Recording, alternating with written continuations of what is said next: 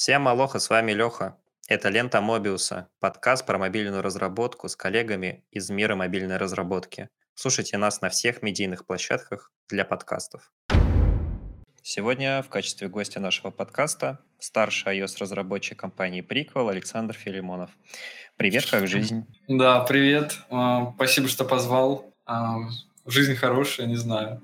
Погода хорошая, работа хорошая. Что еще нужно? А, важный дисклеймер, если захотите погуглить Сашу, то вам придется пробираться сквозь кучу инфы про его полного тезку футболиста. Кстати, Саша еще тоже играет в футбол, так что тут еще максимально все совпало.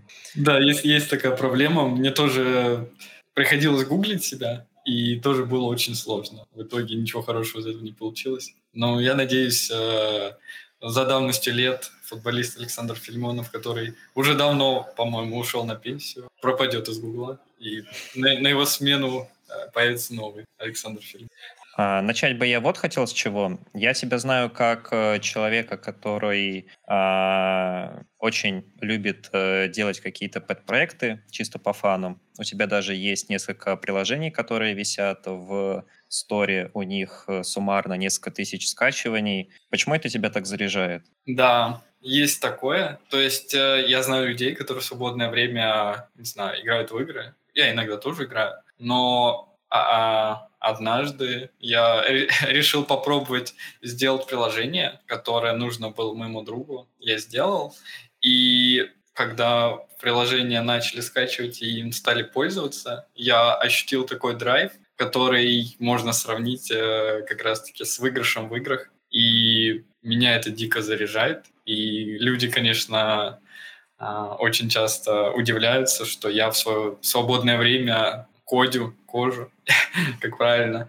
А, ну, не знаю, я очень кайфую от этого, потому что когда ты видишь, как пользователи, а, ну, ты, конечно, видишь циферки, но когда ты эти циферки конвертируешь а, в, в уме, в голове в пользователей, а, становится как-то, не знаю, тепло. То есть, ну, это, эта тема точно не из-за денег, это вот такое прилив эмоций, как, как в играх, не знаю. А как в целом у тебя проходит э, этот процесс, то есть э, от задумки до реализации? Ты подходишь к этому чисто из интереса или ты пытаешься тестировать какие-то определенные гипотезы?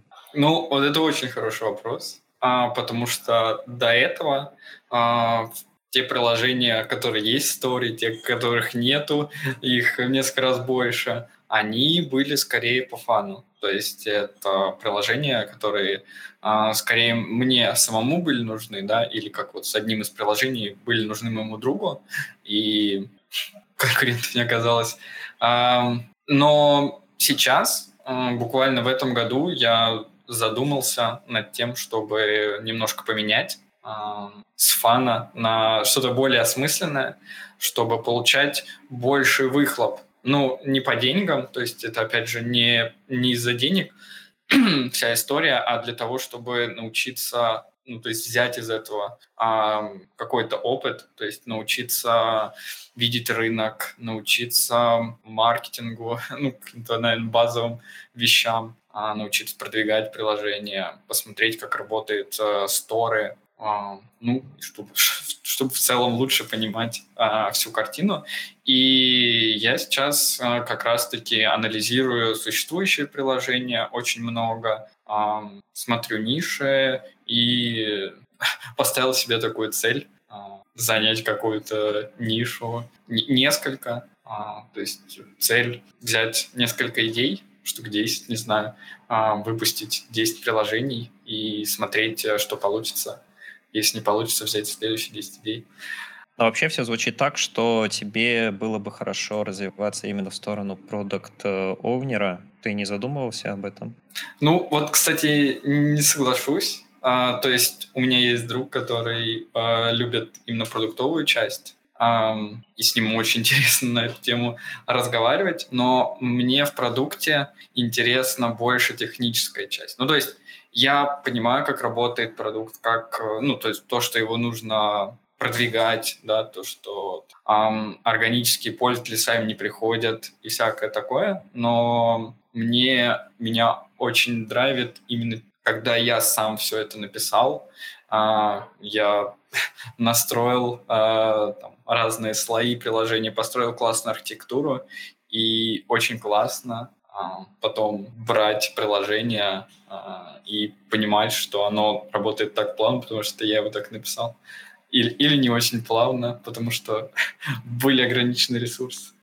Ну а вот смотри, ты как бы работаешь на работе, то есть ты пишешь код, и ты потом приходишь домой и снова пишешь код. Как ты, не знаю, не выгораешь, не устаешь от всего этого? Это чисто какая-то твоя фишка такая, что ты даже никаких усилий для того, чтобы не выгореть, не прилагаешь? Или тебе все-таки приходится какие-то дополнительные еще инструменты для этого включать? Мне на самом деле повезло найти некий баланс, а, потому что на работе у Ты меня... просто не работаешь, да, признайся? Да, э, сразу вспоминаем Антона Назарова. На, на самом деле, я говорю, мне удалось найти баланс в том, что на работе у меня не такие задачи. То есть на работе я фикшу баги, провожу ресерчи, какие-то сложные оптимизации, то есть какие-то очень низкоуровневые задачи. То есть правило, найди то, не знаю чего, или у нас все не работает, надо понять почему. А, и огромные, огромные системы спроектированы, и в них надо разбираться. А ну, я не работаю с версткой, с а, польским интерфейсом на работе. А в свободное время я как раз таки, ну, я люблю очень польский интерфейс и сам пользоваться, и создавать. И вот свободное время я отвожу душу именно на этих задачах. То есть эм, очень много нового изучил по UI, по анимациям. Вот. Поэтому как переключение контекста а, ключ, ключ к моей продуктивности, наверное. Ну, то есть, получается, просто из-за того, что у тебя разноплановые задачи, ты, когда приходишь домой, ты начинаешь уже чем-то таким немного творческим заниматься, да, то есть тут не просто ты берешь и напильником дорабатываешь какие-то э, неоптимизированные куски кода, а ты, не знаю, там проектируешь интерфейс, ты лазишь, ищешь э, метрики, вот что-то такое. Да, да, э, то есть это именно про это, но иногда я как технический гик а, куда-то очень глубоко копаю, то есть э, то, что бы я не стал делать, если бы я все-таки мыслил более продуктово. Ну, то есть MVP — это понятно, и на эти грабли миллион раз а, все напарывались, я в том числе, а, то, что надо все это определить и к этому двигаться.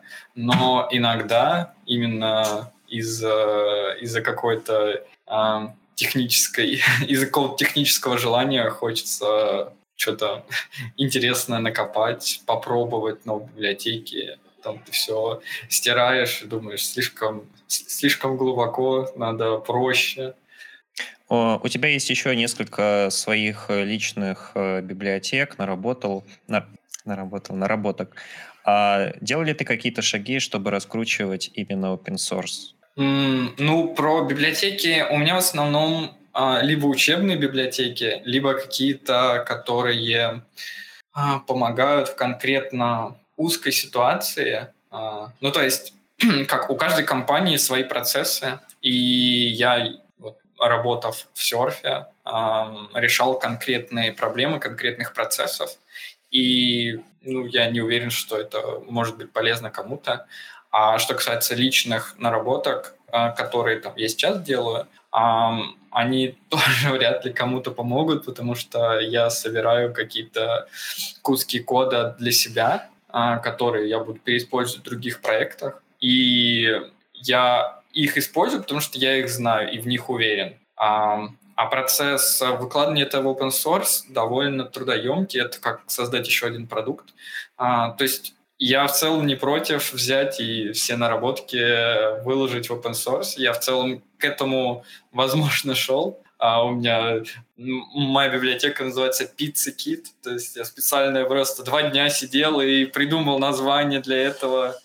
А, вот. Я его могу выложить, э, не знаю, сейчас в open source, но там будет э, куча костылей и куча непонятного для других кода а задачи объяснить этот код для других ну, у меня не стоит.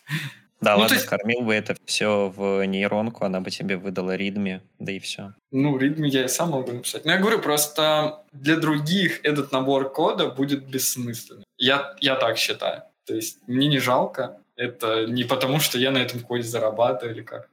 То есть я могу выложить, мне просто стыдно, и он вряд ли будет как-то полезен. Не, ну, а вот ты же инициализируешь э, много проектов периодически. Mm-hmm. Ты же переиспользуешь какие-то важные части. Можно же... Ну вот этот код, э, считаю, что это все, что я переиспользую. То есть я туда вкладываю максимальное количество логики, насколько можно. Рано или поздно я поплачусь, скорее всего.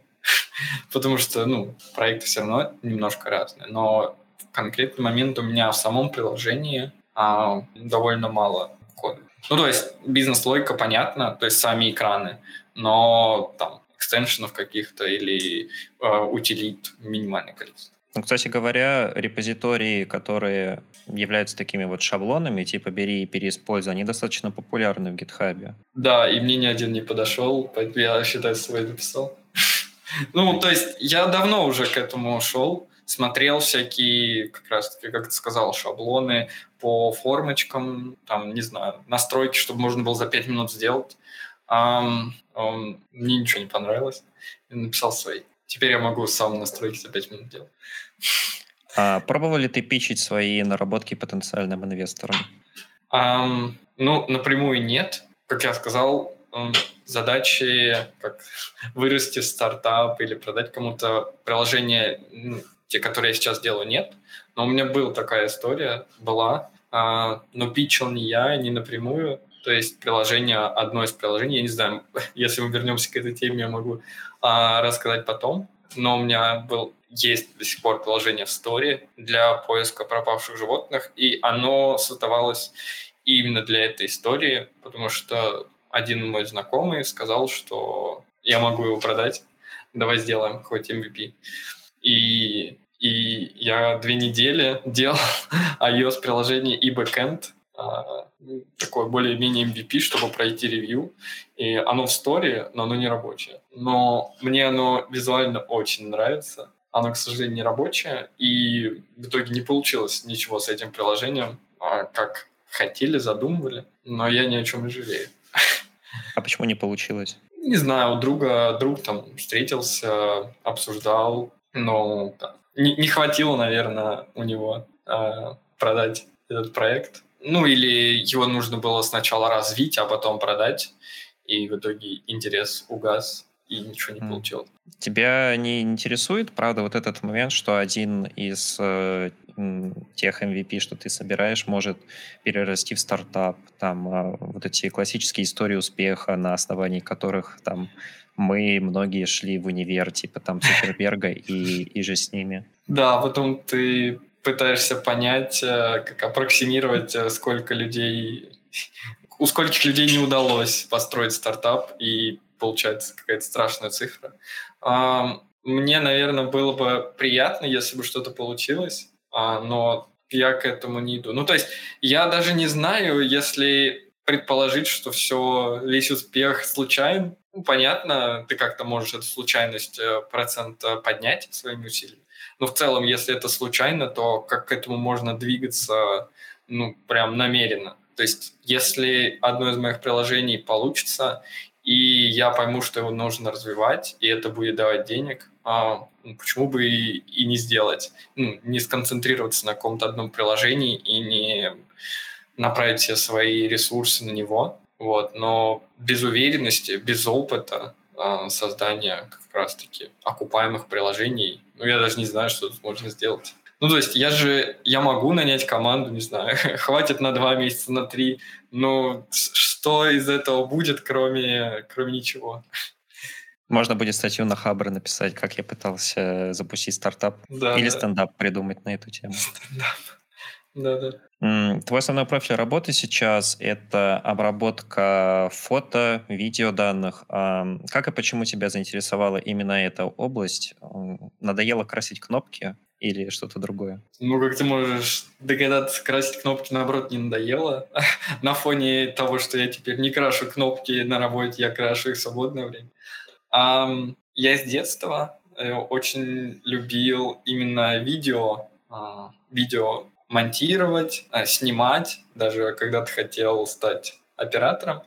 И как-то так. Потом я оказался в IT-специальности, и, и мне это очень понравилось, и я стал этим заниматься. Но на подсознательном уровне всегда хотелось а, вернуться к тем детским временам, и поэтому, когда получилось а, попасть в команду, в которой а, была такая опция заниматься видео, я попал, и очень благодарен ребятам, которые оказались э, вокруг, которые поддержали, помогли.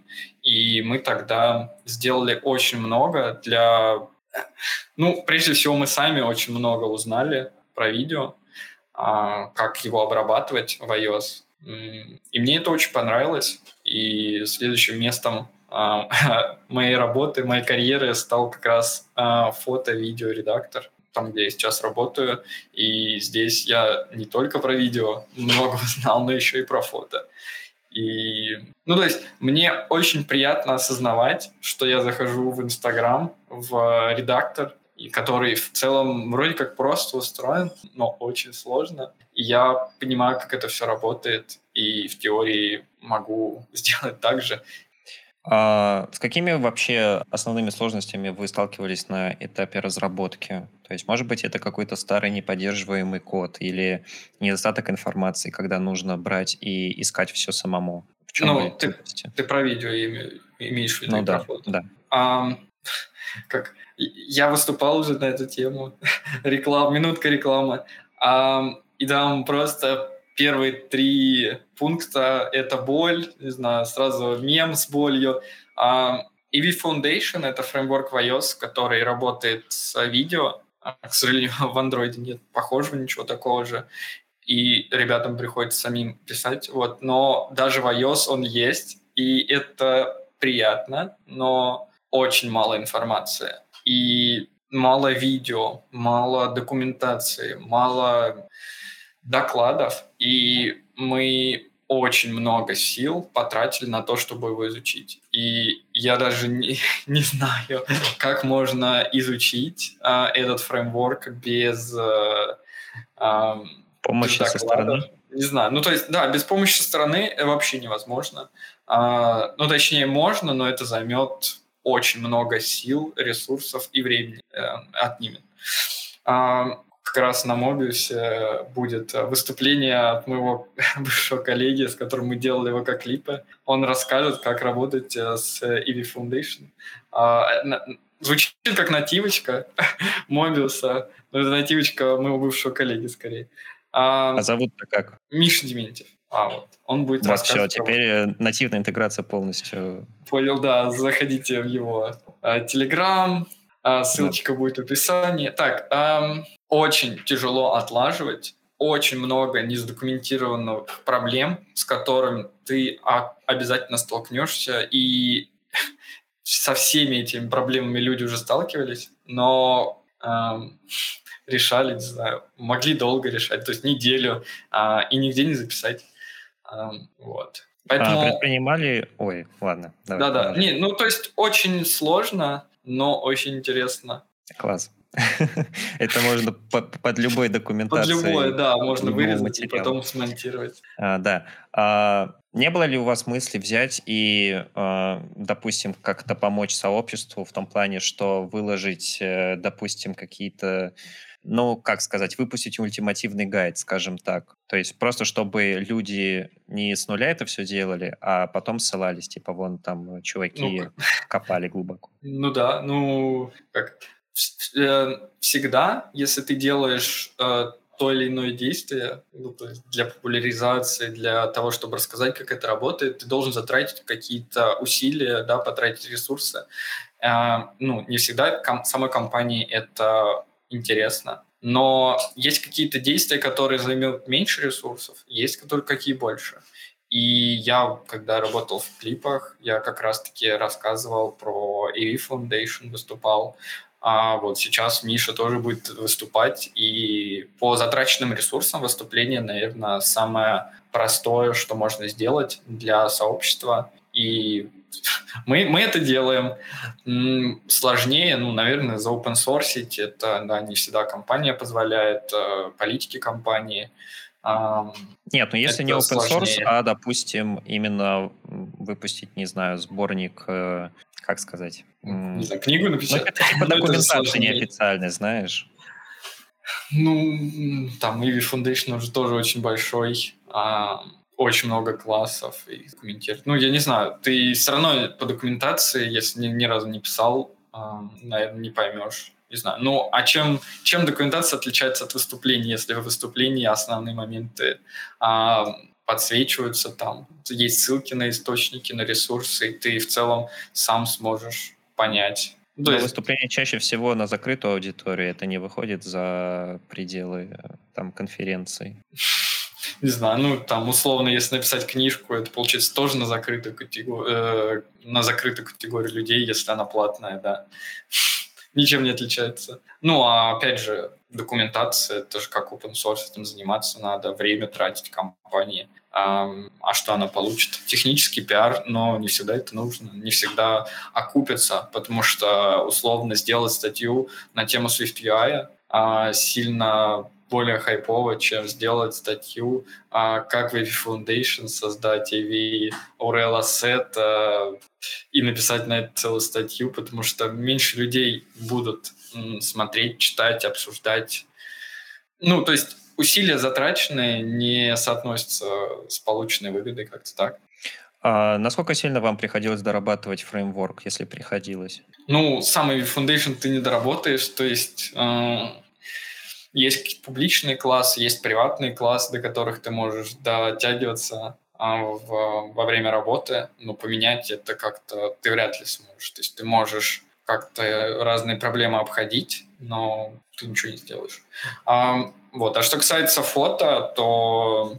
Ну, то есть ты не сможешь поменять э, дефолтное поведение, но ты сможешь придумать сам какие-то хаки, а, которые будут э, твою проблему решать. И твоя проблема может быть уникальной, то есть она встречается только у тебя, потому что ты такую архитектуру построил, а, а может и нет. Но ты об этом не узнаешь, потому что такие низкоуровневые вещи, как правило, очень проектозависимые и не очень раскрываемые.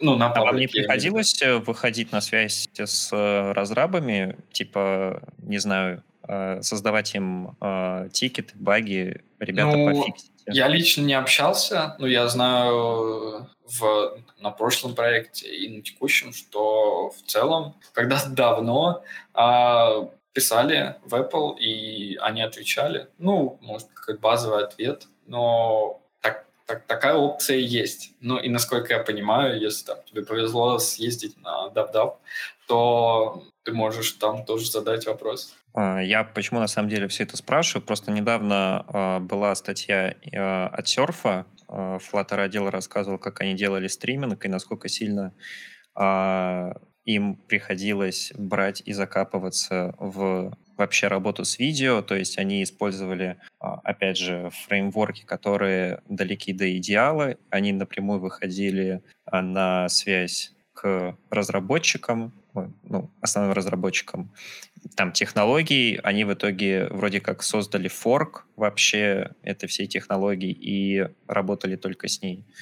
А, Касательно вот лично твоего опыта, я помню, ты жаловался, что тебе приходится много копаться в Objective-C коде, который уже, ну, ну, понятно, старье. А есть ли принципиальная разница в написании именно кода на Objective-C или на Swift? Да. Просто uh, Objective-C, вроде как, поправь меня, если я не прав, но позволяет э, намного э, точнее распределять память в том смысле, что, ну, понятно, что это C, угу. и, возможно, там, типа, Objective-C используется для этого. Расскажи, не, не, как в реальности. Немножко не так работает.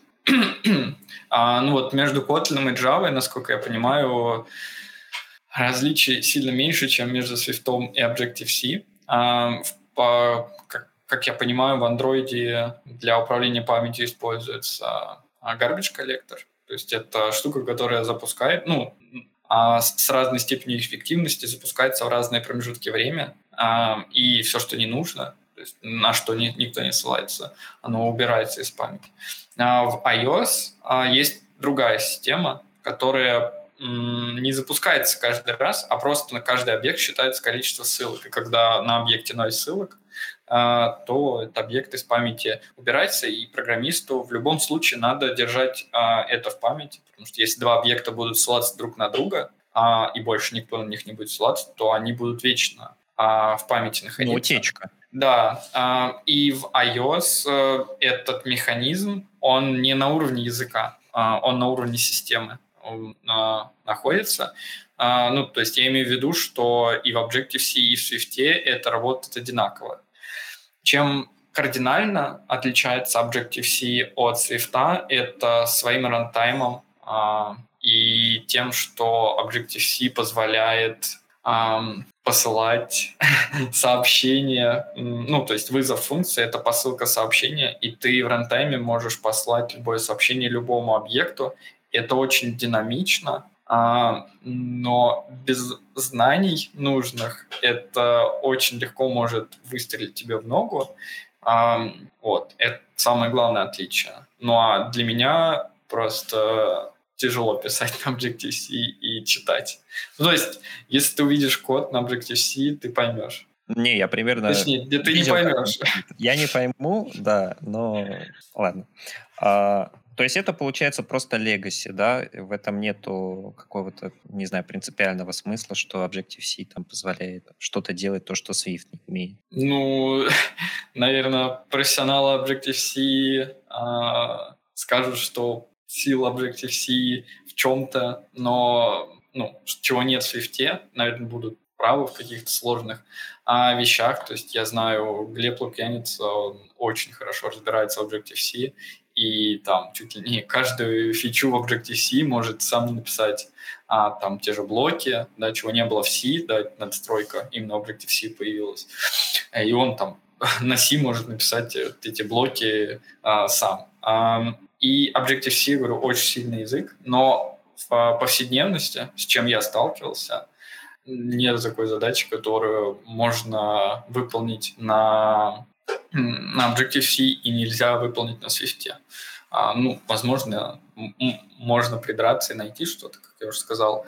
А, но я не могу такого припомнить. Единственное, единственный плюс – это то, что ты можешь а, C-код а, запускать из э, Objective-C, а из Swift нет. Поэтому приходится иногда писать такие обертки, либо пользоваться какими-то другими системами сборки, которые будут ну, на основе C генерировать а, интерфейсы. Вот. Ну, то есть, короткий ответ, э, кроме того, что это лень переписывать, да и нет смысла, если это работает. Я не знаю, для чего нужно еще выбирать Objective-C. А насколько сейчас стоит проблема с мощностью устройств? Просто несколько лет назад разработчикам в целом приходилось э, очень тщательно следить за расходом памяти, потому что, понятно, мощность устройств mm-hmm. была очень невелика. И много было дешевых устройств на рынке. Ну ладно, это про Android, про iOS, ну, да. ну допустим, старые какие-то, типа iPhone 5s и все такое. А сейчас эта проблема есть или с новыми там версиями OS это все ушло, потому что смартфоны уже мощные, и, не знаю, можно немножко расслабиться. Не, ну смотря для каких задач, опять же, для чего люди, в каких задачах можно убирать кросс-платформу, в каких нет. То есть если ты будешь работать высокоуровнево, то есть польские интерфейсы, картинки, сеть, то выбирают а, кросс-платформу, а, и она нормально работает. Да? А если какие-нибудь а, низкоуровневые задачи по типу обработка фото и видео, то выбирают а, уже какие-то нативные средства, да, или, или уже пишут просто нативные обертки.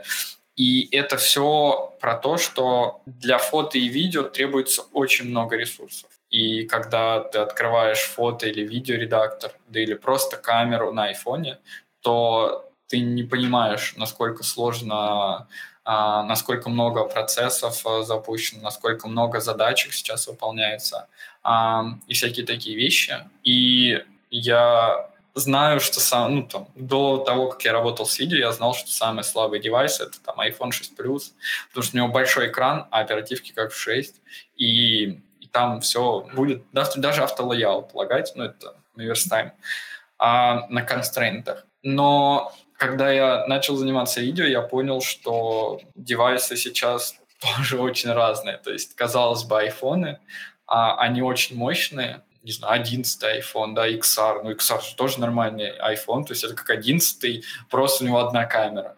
А оказалось, э, среди всех современных айфонах есть тоже аутсайдеры. Как я, как я только что сказал, iPhone XR — это ужасный телефон с точки зрения перформанса. И если люди не работают с фото или видео, не обрабатывают, то это отличный телефон. Но если тебе нужно обработать фото или видео, то в каких-то сложных кейсах а, это уже будет проблемой. И к вопросу про сложность э, разработки и сложность вхождения, ты, если никогда не имел с этим опыт, ты не будешь знать, э, насколько слаб этот девайс, а где проверять, а как можно улучшить, и всякие такие вещи. Очень много корнер-кейсов, и не всегда закрывать ивкой а, из-за разряда if сильный девайс, else слабый девайс, а, правильно с продуктовой точки зрения. Почему пользователи, которые платят одинаково, только у одного а, 11 iPhone, другого XR, получают разные фичи. Ну, то есть не просто разное время запуска, а просто разные фичи, а платят одинаково. Ну, то есть продуктовый такой вопрос. А как в целом происходит обработка э, вот этих вот данных? Чаще всего они обрабатываются на, на самом устройстве или тут еще задействован сервер? То есть ты на сервер отсылаешь какие-то данные, а он тебе возвращает обработанную там картинку или видео? Ну, это зависит от бизнес-логики. А, то есть как завирусилось в декабре, а, вот это Midjourney, да, и всякие разные приложения сразу начали появляться, которые генерируют аватары. А вот это на сервере запускается. Еще логотипы подкастов, но это я так... Это мне рассказывали, я не знаю про такое. Наверное, да. То есть на сервере, да, но серверные обработки, они же очень дорогие. То есть э, серверы для того, чтобы запустить э, такую нейронку, почему они запускаются на сервере? Потому что нужно много мощности. Почему ты на, на девайсе не можешь запустить? Ну, потому что не хватит. А, и серверные мощности, они дорогие. А, ты должен... Ну, за это кто-то платит. Либо тот, кто содержит сервер, либо пользователь, да, а, платят тому, кто содержит сервер э, и всякое такое. А, поэтому для разработчиков вот как раз фото и видео софта использование пользовательских хардверных, а, ну, пользовательского устройства это условно бесплатно, а, а взаимодействие с сервером платно. Поэтому у нас есть некоторые фичи, конкретно в, в приколе, которые обрабатываются на сервере, но они обрабатываются на сервере, потому что на устройстве, ну, никак. И это стоит денег, надо понимать. А, но, конечно, основные обработки происходят на девайсе, потому что это, как я уже сказал, условно бесплатно. А но... если это не закрытая информация, а что именно Да-да. приходится серверу делать? Ну, как правило, накладывать всякие нейронки, все. А, ну то есть, типа, ты кидаешь свою фотку, дальше картину в стиле, который ты хочешь себе аватарку, и она тебе возвращает типа твою аватарку в стиле, там, не знаю, Ван Гога или что-то в ну, этом роде. Да, это, ну, это, это все публично, то есть ничего нового в декабре, то, что представили, просто в разных вариациях, и по-разному можно это использовать а, на девайсе. Ну, то есть на то, что вернул сервер, можно еще обработку накинуть, локальную уже. У тебя уже много лет э, в много лет опыта в разработке, и ты успел поменять э, достаточно, ну, не прям много, но несколько компаний. То есть ты был и фрилансером э, несколько лет, и работал в аутсорсе, продуктовой компании, и вот сейчас ты в стартапе. Ты можешь описать, в чем разница работы в таких компаниях? То есть понятно, что фриланс — это ты сам себе компания, но вот что касательно других? Ну, я, я наверное, не, не смог э, определить э, текущее место как э, э, стартап, не знаю, ну то есть... Я поэтому... гуглил, вас так называют э, в статьях, в новостях, так что... Окей, э, у нас очень много ребят работает, поэтому я бы, наверное, все-таки это продуктом назвал. И смеюсь предположить, что я не работал в стартапе и не очень представляю, ну, точнее, я представляю, наверное, как, а, но с точки зрения опыта, наверное, не подскажу. А, какие различия, не знаю, на самом деле везде а, свои особенности, и что классно в а, в аутсорсе, это то, что ты можешь за короткое время побывать на разных проектах и позаниматься разными задачками. И в хорошем продукте, по-хорошему, ты также сможешь сделать. А, то есть, э, когда я работал в клипах, я делал разные задачки, как э, работал с видео, так и кнопки красил. И, и все задачки были интересными. А, поэтому с этой точки зрения все зависит. То есть есть продукты, где ты будешь делать только то, что ты делаешь. А, мог бы я сказать и э, пример приквела привести, но, но это не так, потому что последние два месяца я тоже кнопки красил.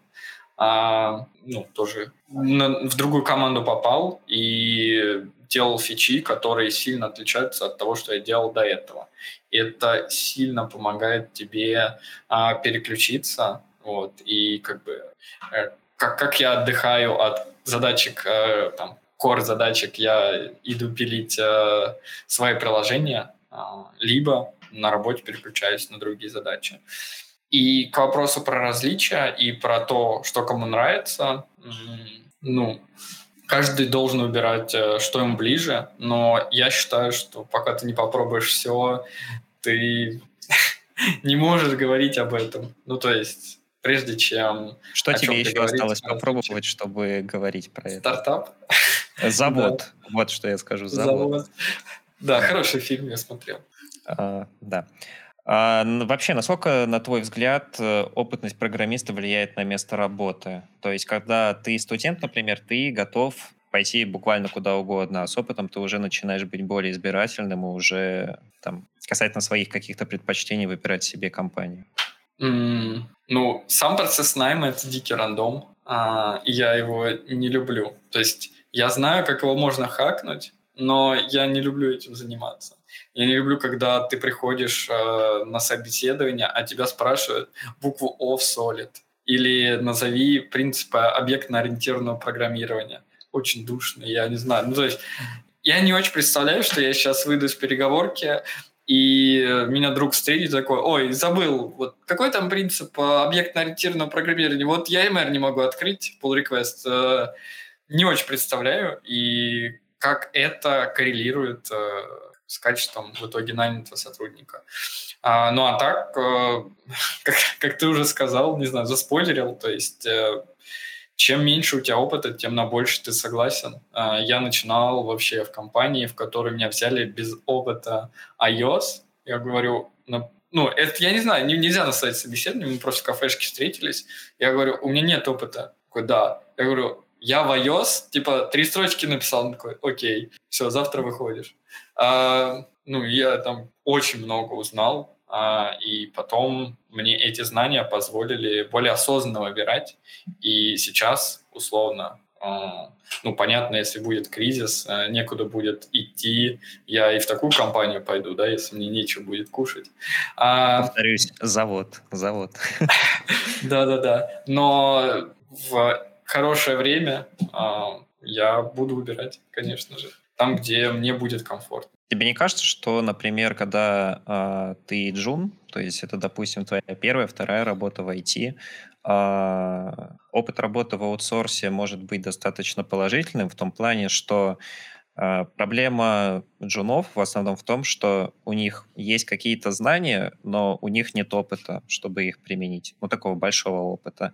И аутсорс может э, э, тебя, допустим, как сказать, поставить на разные проекты. То есть, да, это опять же, это можно и как к минусам отнести, что ты можешь, не знаю, месяц на одном, месяц на другом, но когда ты начинающий, и ты имеешь возможность поработать с разными проектами, разными процессами, разной кодовой базой, это может позволить тебе быстрее вырасти до медла, допустим. Ну, я соглашусь с тобой, и я в целом придерживаюсь таких же взглядов, я знаю ребят, которые росли в рамках одной компании, и мне кажется, им будет сложно а, выжить в этом мире. Это знаешь, как э, ребята из зоопарка. Ладно, ну, все, все аналогии э, выдуманы, а, то есть выпускают на волю. Им сложно будет а, во волков.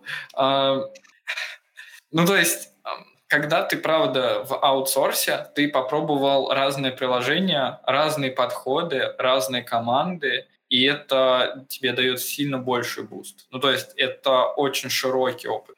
С другой стороны, я знаю примеры ребят, которые вырастали в продуктовой компании и тоже очень много добивались а, и в этой компании, и в других. А, но понятно, что когда человек растет э, в продуктовой компании, он, скорее всего, будет а, решать какую-то конкретную задачу, и с этим будет сложнее. Ну, то есть он эту задачу будет решать лучше, чем ты, но шире ему будет тяжело. То есть я придерживаюсь таких взглядов, что, наверное, начинать с аутсорса проще и рациональней. Ну, везде есть всегда исключения. Какие? Ну, как я уже сказал, ребята, которые начинают ага. на аутсорсе. Да. Ну, то есть это же не значит, что только так и никак иначе. Не, это понятно. Я, например, знаю кейс, что э, человек э, работал в продуктовой компании, это прям самая-самая первая работа, а потом он пошел работать в аутсорс. То есть это еще может с другой стороны быть. Ну да, и ребятам бывает нравится, и ничего плохого в этом нет. То есть я же тоже никогда не говорил, что там продукт хорошо, стартап отлично, а аутсорс это ужасно плохо.